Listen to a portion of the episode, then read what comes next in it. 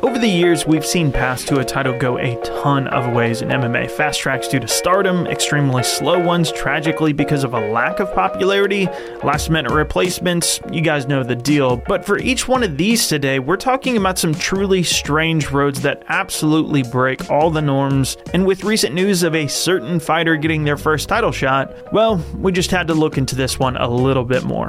I'm Jason from MMA on Point and Bailey. No, no, no, no. I'm doing this video. Wait, no. Uh, I'm Balian from MMA On Point. Sorry, Tom, are you shaving? Yeah, but I mean, mate, you're doing it over there as well. Yeah, but so- I'm not on camera.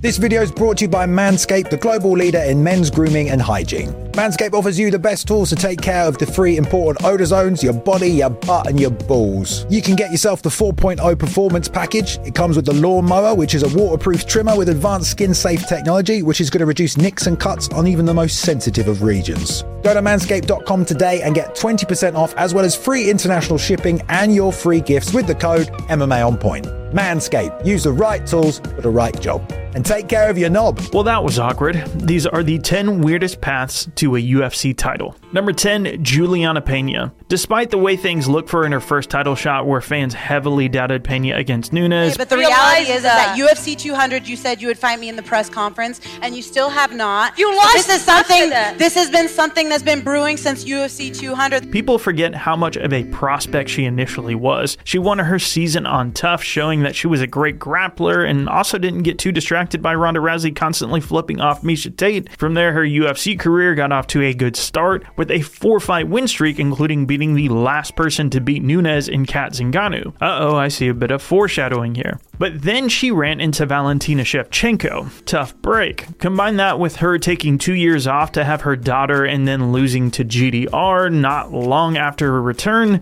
it felt like her initial hype train was pretty much ancient history by this point. So naturally, it looked like she wouldn't be fighting for a title anytime soon. She would get a win against Sara McMann, but you know, it's only one win and set her at just 2 and 2 in her last four fights. McMahon was also ranked 9 in the division, so it wasn't exactly the kind of thing you would expect for someone to get a number one contender slot. That might be because, in part, she was actually first scheduled to fight Holly Holm in May of 2021, but Holm withdrew due to kidney issues, and so the UFC just threw their hands up in the air as it was incredibly difficult to find Nunes an opponent at the time anyway, and just gave her the title shot. Needless to say, no one gave her a chance, myself honestly included, so weird path or not, it turned out pretty well. Number 9, Anthony Smith. There's no actual established entry point into the UFC. Some people arrive after just a few pro fights, while others, like Anthony Smith, don't get there until their 28th fight. This was following a stint in Strikeforce just before they were folded into the UFC, and he actually lost his only UFC fight back then, and he was sent to the regional circuit. Be gone, vile man! Be gone from me! But after a few years,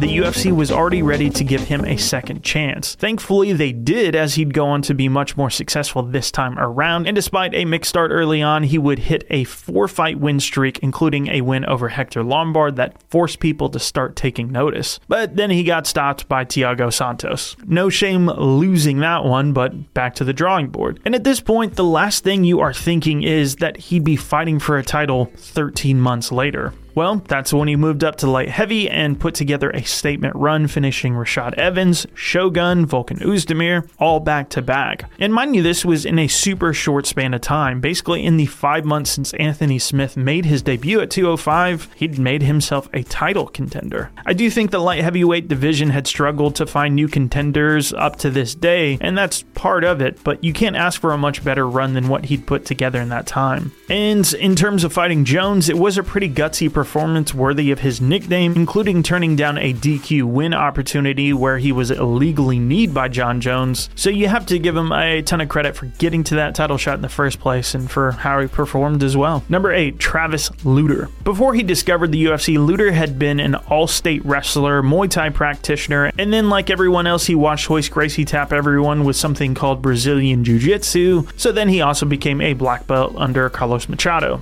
Sounds like a decent base for MMA if you ask me. And it started out pretty well as a result. Just five fights in, at 4 and 1, he'd make his UFC debut against Marvin Eastman and sent him to the land of wind and ghost just 30 seconds into the second round. Not bad for a debut, but he'd end up losing his next two to Matt Lindland and Trevor Prangley, and he was already back on the regional circuit after that. But, you know, these things happen in MMA, so he'd rack up a couple of wins over the next year, hoping to regain some of that momentum. That was until the UFC announced a new season of The Ultimate Fighter called the Comeback Season, infamous for a ton of reasons. Even more notable for him than Matt Serra is that while the winner in his bracket would get a title shot against Anderson Silva,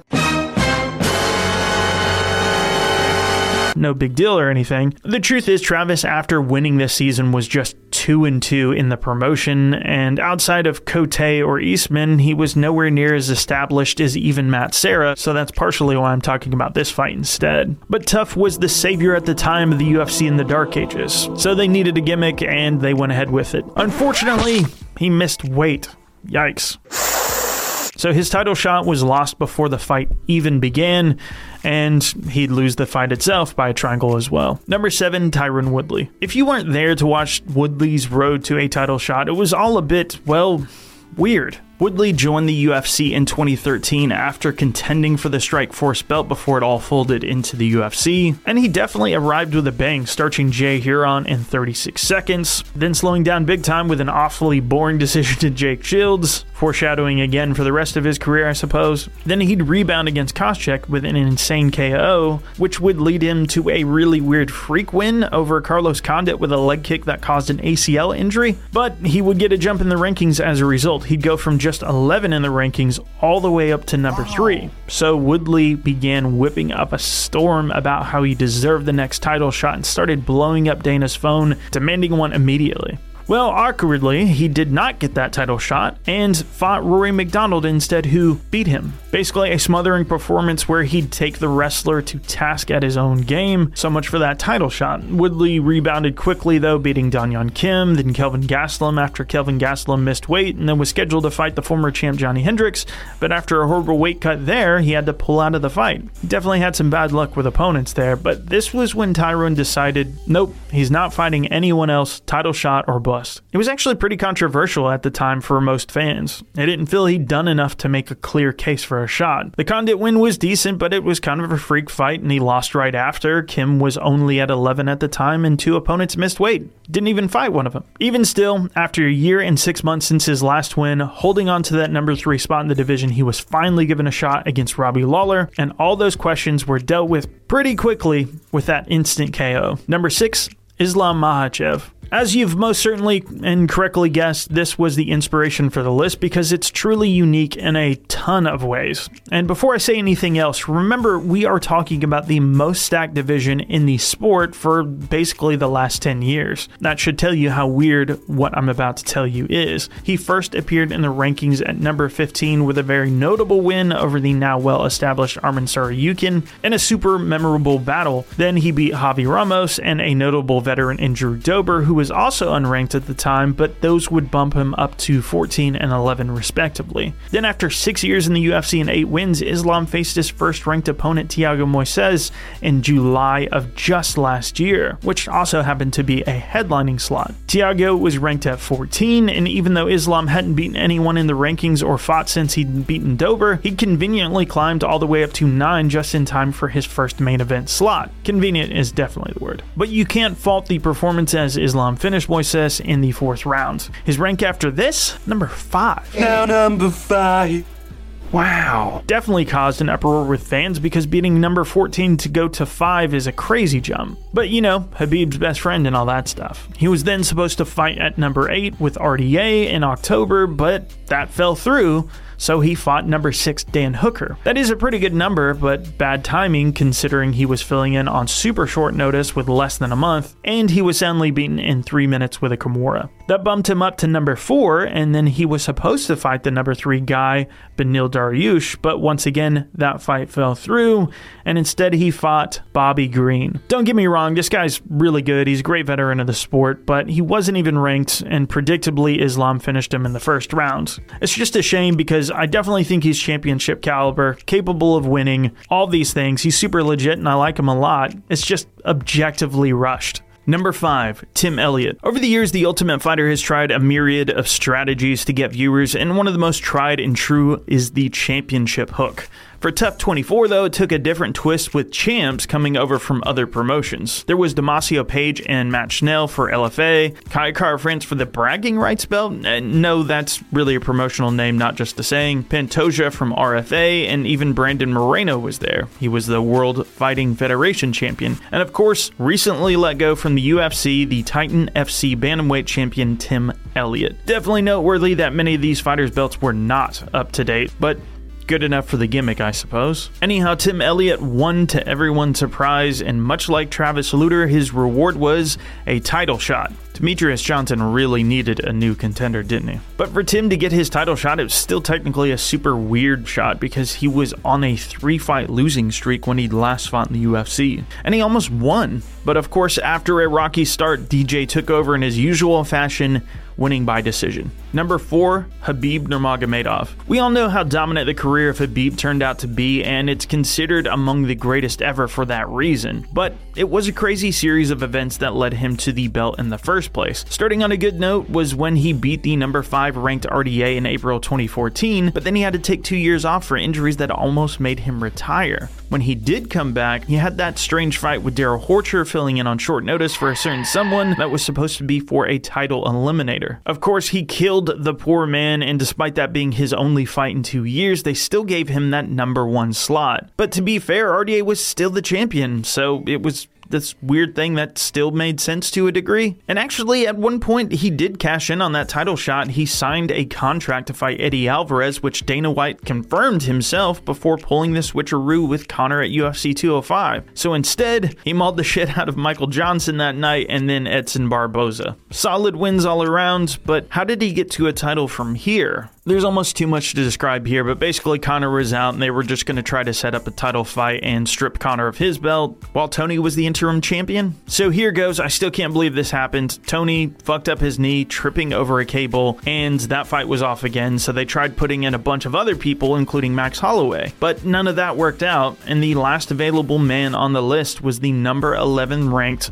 Al Iaquinta, and that's who Khabib beat to win his world title. Season 8's team of writers for Game of Thrones clearly wrote 223's plot. Number 3, Colby Covington. For all you want to say about Colby, there is zero doubting that he got the raw deal here. Setting aside all of his antics and wherever you land on that spectrum of liking or disliking, the guy legit earned himself everything he's gotten in the cage. But it was a really weird path. After his infamous win over Demian Maia, where he was already ranked number 7 and then got bumped up to number 3, you could have already argued a title shot any time around this point. And sure enough, he would get a form of that with the interim belt and a constant name on this list, RDA. To be honest, this interim belt made absolutely no sense. Woodley was already known to be ready by the end of the summer, and Colby versus RDA took place in June. That doesn't quite add up, but traditionally at least meant that he would get a title shot for an undisputed belt pretty much guaranteed, right? Well, the only problem was that Colby had some light surgery he needed to get done after the fight, and considering the event they were targeting was only two months after he won the interim belt,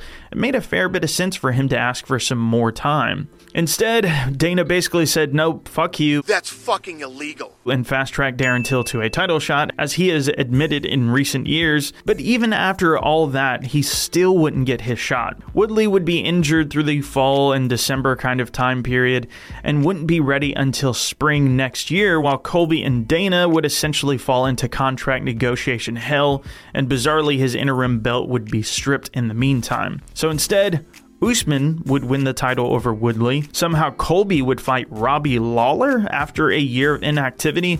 And then finally, he got his first undisputed title shot in December of 2019, a full year and a half after winning the interim belt. Crazy times. Number two, Matt Serra. So remember when I talked about Travis Lutter and Tim Elliott earlier? Well, this is basically the exact same scenario, but of course the results absolutely meant I would have to rank this one higher. By the start of this season, Serra was still mostly known for only a couple of things, but namely his UFC debut where he was spinning back fisted by Shonie Carter. He would then rebound by picking up two wins in the octagon before unfortunately running into BJ Penn in the lightweight tournament semifinal and then losing to his future best friend, Din Thomas. But after a couple more fights, a seemingly final loss to Karo Parisyan appeared to mark the end of his UFC run. And as a result, he disappeared for over a full year. But that's where TUF 4 came in. It's truly one of the most legendary moments in the sport as zero people gave him a chance, and honestly, why would have you? But what Matt Serra did that night is what no one else has managed on the show. The greatest upset of all time, in my opinion, especially when you look back at it in hindsight. So, Weird Path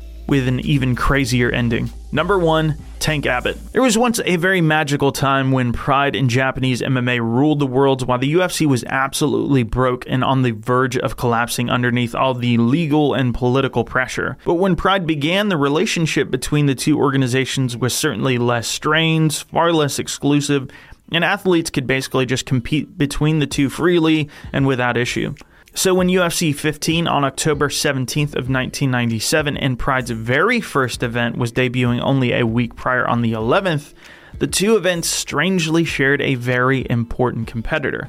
Dan Severn. Maurice Smith was coming off of his incredible upset over Mark Coleman, so Dan Severn made a ton of sense to be the headliner against him at UFC 15. But Pride was booking a much bigger show, one that would entertain nearly about 48,000 fans, where UFC 15 drew less than a tenth of that at only about 4,000. So Severn was willing to jump in against Kimo Leopoldo at Pride 1 and accept a much larger paycheck despite the risk of competing again so close. Predictably, you can guess what happened next. A, the fight sucked, honestly, and B, Severn got injured. I'm sure up until this point you're wondering what any of this has to do with Tank Abbott.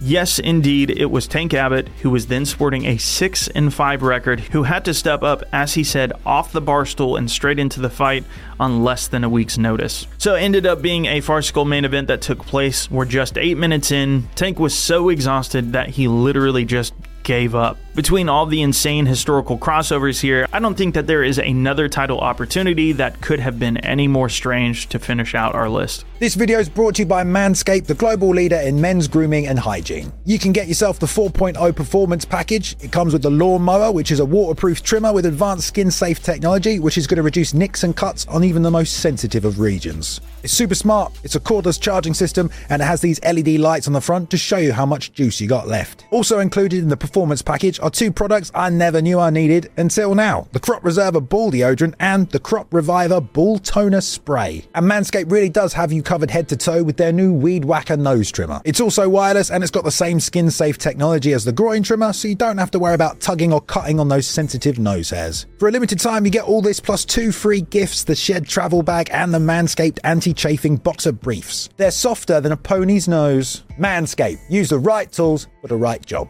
And take care of your knob. I'd like to give a special shout out to a few people that helped out with this video. That is Luke Taylor. You know him at cool to me underscore on Twitter. And then, of course, Tom A. Ransom on Twitter. Dude, appreciate you for joining me. And of course, Balian, he helped us out on this one by partially writing it and then getting COVID. Thanks, buddy. You can follow him on Twitter at Balian underscore plays. Then, of course, I'd like to thank all of you. If you watch this channel, be sure to comment, like, and subscribe. Those are the things that really help out this channel and keep it thriving. Really appreciate you guys for watching. You can follow me on Twitter at Jason the Heart. We'll catch you on the next video.